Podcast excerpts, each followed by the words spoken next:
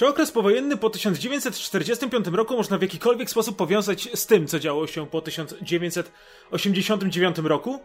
Dzisiejszy odcinek będzie się nieco różnił od tych dotychczasowych.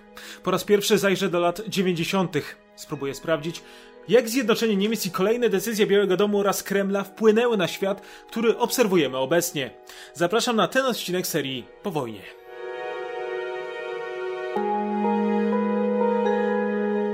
1989 roku rozsypał się światowy układ, który utrzymywał się od końca II wojny światowej. W nocy 9 listopada tłum ludzi z Berlina Wschodniego rozpoczął szturm na mur, który dzielił ich miasto od ponad 30 lat. Strażnicy nie reagowali, nie mogli. Rozkaz był jasny: nie strzelać. Tymczasem zgromadzeni przed przejściem granicznym Berlińczycy zaczęli krzyczeć: Otwórzcie bramę! Sytuacja wymykała się spod kontroli. Służby nie wiedziały, co robić. Aż w końcu, najpierw jedna, a potem kolejne osoby zaczęły przechodzić na drugą stronę. Tego dnia berliński mur przestał spełniać swoją funkcję, stając się reliktem zimnowojennej historii. Jednocześnie świat mimo wszystko był w szoku. Podział świata na wschód i zachód był wyjątkowo głęboki. Sercem podziału był właśnie Berlin, który ponownie został zjednoczony. To rozpoczęło lawinę kolejnych zdarzeń, które zakończyły zimną wojnę. Panujące w Berlinie nastroje wykorzystał kanclerz Helmut Kohl. Bez międzynarodowych konsultacji zapowiedział realizację dziesięciopunktowego planu zjednoczenia Niemiec. Zarówno Mitterrand w Paryżu, jak i Gorbaczow w Moskwie byli wściekli. Margaret Thatcher powiedziała, że nierozważne kroki niemieckiego polityka otworzą puszkę Pandory roszczeń granicznych w Europie Środkowej. Podczas gdy Europa szalała ze złości, George Bush, prezydent Stanów Zjednoczonych, zamiast wylewać gorzkie żale, postanowił wykorzystać tę sytuację i zaproponował Kolowi pomoc. Amerykański sekretarz stanu James Baker stwierdził nawet, że NATO i USA od 40 lat zawsze opowiadały się za zjednoczeniem Niemiec. Gorbaczow, tracąc kontrolę nad sytuacją, zaproponował, aby powrócić do układu sprzed powstania Paktu Północnoatlantyckiego i okupacyjnego reżimu czterech mocarstw w Niemczech. Co ciekawe, ten pomysł spodobał się na przykład Brytyjczykom. W grudniu 1989 roku Amerykanie zgodzili się na spotkanie, aby omówić przyszłość Berlina. Sytuacja przypominała tę z 1948 roku. Zresztą same spotkanie odbyło się też w budynku Sojuszniczej Rady Kontroli Niemiec znajdującym się w amerykańskim sektorze. Było jeszcze jedno podobieństwo. Do stołu nie zostali zaproszeni niemieccy politycy.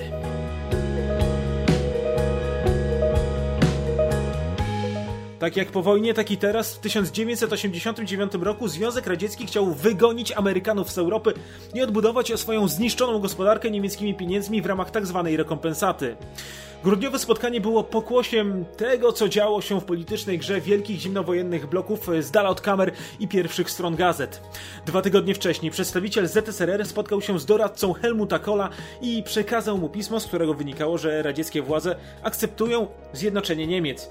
Komuniści mieli jednak pewne warunki. Połączone niemieckie państwo miało natychmiast wystąpić z Europejskiej Wspólnoty Gospodarczej oraz NATO. Tyle, że druga strona nie chciała nawet o tym słyszeć. W tym wypadku radziecka prasa zaczęła pisać o próbie anszlusu NRD przez RFN. Podczas spotkania Busha z Gorbaczowem na Malcie na początku grudnia radziecki przywódca próbował przekonać Amerykanina, aby amerykańscy żołnierze opuścili zachodnią Europę. Wówczas radzieckie wojska wyjdą też z Europy Wschodniej. Bush nie chciał się jednak zgodzić. Sprawa Zjednoczonych Niemiec nadal była na ostrzu noża.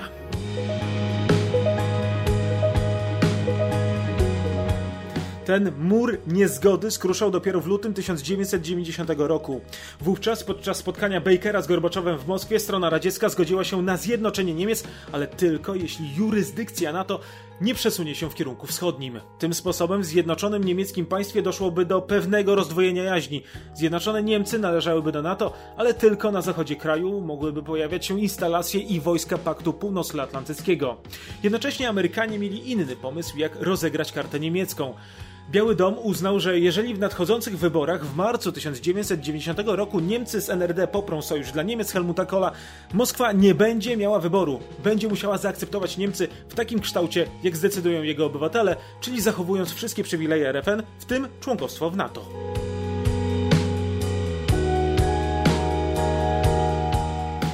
Moskwa z niepokojem spoglądała na sytuację w Europie. Kohl razem z Amerykanami robił co chciał. Podczas marcowych wyborów 90 roku najważniejszym elementem kampanii centroprawicy były kwestie gospodarcze. Zdecydowanie był to doskonały plan, bo nic tak nie przyciągało wschodnich Niemców do zachodu jak kwestie finansowe. Jedną z osób, które prowadziły tamtą kampanię była urodzona w Hamburgu chemiczka Angela Merkel. Jej poświęcenie Kohl docenił na tyle mocno, że Merkel znajdzie się potem w jego rządzie.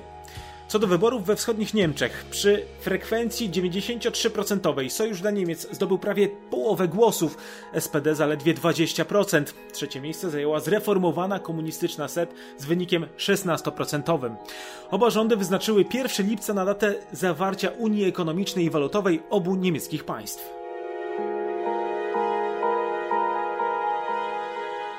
Gorbaczow stracił kontrolę. W zasadzie rozpaczliwie szukał sposobów, aby nie pozwolić, by NATO przesunęło się na wschód.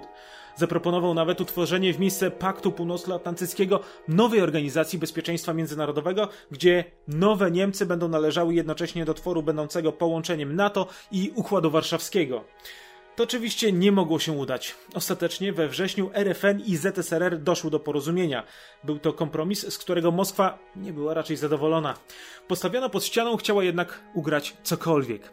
Wojska radzieckie opuszczą wschodnie Niemcy w ciągu czterech najbliższych lat. Na osłody Rosjanie otrzymali zapewnienie, że dostaną od RFN 7 miliardów dolarów i kolejne niecałe 2 miliardy w ramach bezodsetkowej pożyczki.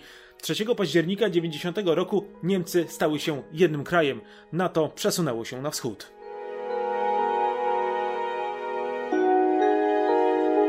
W 1991 roku Układ Warszawski był już pieśnią przeszłości. Po prostu brakowało chętnych, aby kontynuować ten militarny sojusz. Nawet próba zmuszenia odchodzących z niego członków, aby zobowiązywali się, że nie przejdą do NATO i Komisji Europejskiej, zakończyła się kompletnym fiaskiem. Rozpad Układu Warszawskiego był dla ZSRR pocałunkiem śmierci. Ostatnim tchnieniem był pucz Janajewa w sierpniu tamtego roku, a jego liderzy widzieli w NATO śmiertelne zagrożenie dla przeszłości Związku Radzieckiego i Rosji. Tyle, że sił starczyło im na trzy dni. Ich porażka umocniła pozycję Borysa Jelcyna na stanowisku prezydenta Rosji i jednocześnie osłabiła pierwszego sekretarza Gorbaczowa. W ciągu kilku kolejnych miesięcy aż 10 republik radzieckich ogłosiło niepodległość. To był koniec. Pod koniec roku Związek Radziecki przestał istnieć.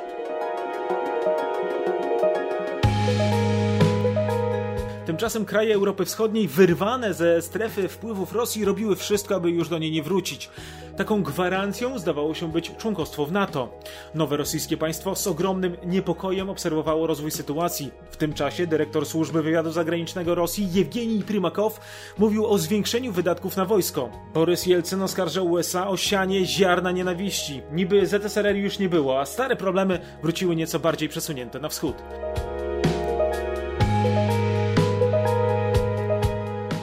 Tymczasem na początku czerwca 1997 roku amerykańska sekretarz stanu Madeleine Albright zapowiedziała, że NATO zostanie ponownie rozszerzone. Tym razem o kraje z Europy Środkowej, czyli Polskę, Węgry oraz Czechy. Pakt Północnoatlantycki miał ponownie przesunąć się na wschód. O ile Rosjanie traktowali rozszerzenie NATO jako zagrożenie dla swojego terytorium, to Amerykanie postrzegali to inaczej. Twierdzili, że w ten sposób umacniają demokratyczne przemiany w Europie Środkowej, że pakt ma taką samą funkcję jak 50 lat wcześniej dla Europy Zachodniej. Clinton wielokrotnie podkreślał, że głównym przeciwnikiem NATO nie jest Rosja.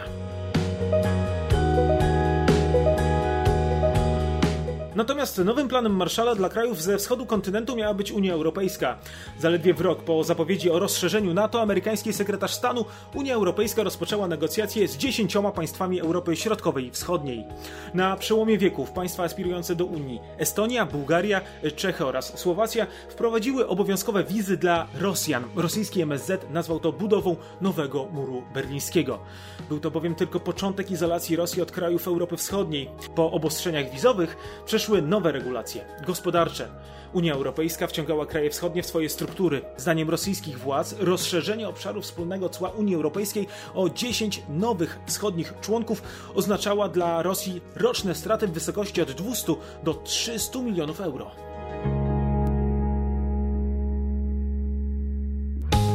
Wraz z kolejnymi zapowiedziami o rozszerzeniu NATO Rosjanie czuli się coraz bardziej osaczeni i przestraszeni.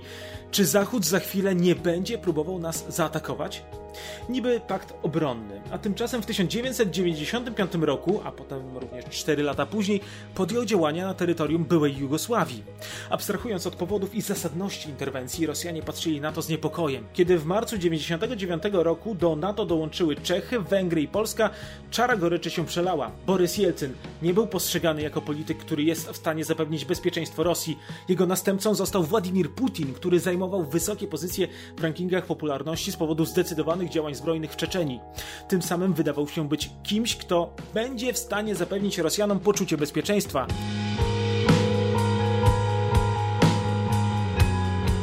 Rosjanie zaczęli okopywać się na swoich pozycjach w obronie przed NATO już w 1992 roku. To właśnie wtedy wsparli rewoltę w Naddniestrzu, czyli w części Mołdawii, którą zamieszkuje mniejszość rumuńska. Choć świat nigdy nie zaakceptował jego niepodległości, Rosja wspiera je ekonomicznie i wojskowo. Miał to być sygnał dla USA, że nie chce, aby zarówno Unia, jak i NATO rozszerzały się na wschód. Kolejnymi elementami tej samej historii będzie sytuacja w Gruzji w 2008 roku. Pięć lat wcześniej jej prezydent Saakaszwili rozpoczął rozmowy ze stroną amerykańską na temat przystąpienia do NATO. Aby udowodnić swoje oddanie dla sprawy, wysłał nawet ludzi i sprzęt podczas amerykańskiej interwencji w Afganistanie i Iraku. Choć w 2008 roku Moskwa przestrzegała Saakaszwilego przed dalszymi rozmowami na temat akcesji do paktu, ten nie dał się zastraszyć i nacisnął tym samym na odcisk przestraszonej Rosji. W marcu tamtego roku rosyjskojęzyczne Osetia Południowa oraz Abchazja oderwały się od Gruzji, prosząc o pomoc Rosjan. Podobna sytuacja miała miejsce na Krymie.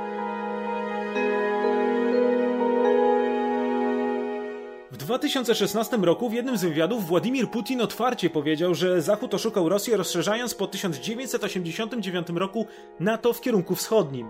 Co ciekawe, podobne przemyślenia mieli Rosjanie w 1946 roku, twierdząc, że Roosevelt wycofa amerykańskie wojska z Europy w ciągu dwóch lat po wojnie. Stało się tymczasem inaczej. Sytuacja na Krymie jest pokłosiem politycznego konfliktu o NATO.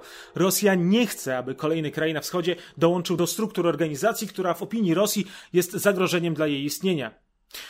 I to tyle na dzisiaj. Dziękuję bardzo za uwagę. Mam nadzieję, że nawiązanie do lat 90., a nawet późniejszych było dla Was interesujące. Tymczasem zachęcam do subskrybowania kanału i do usłyszenia.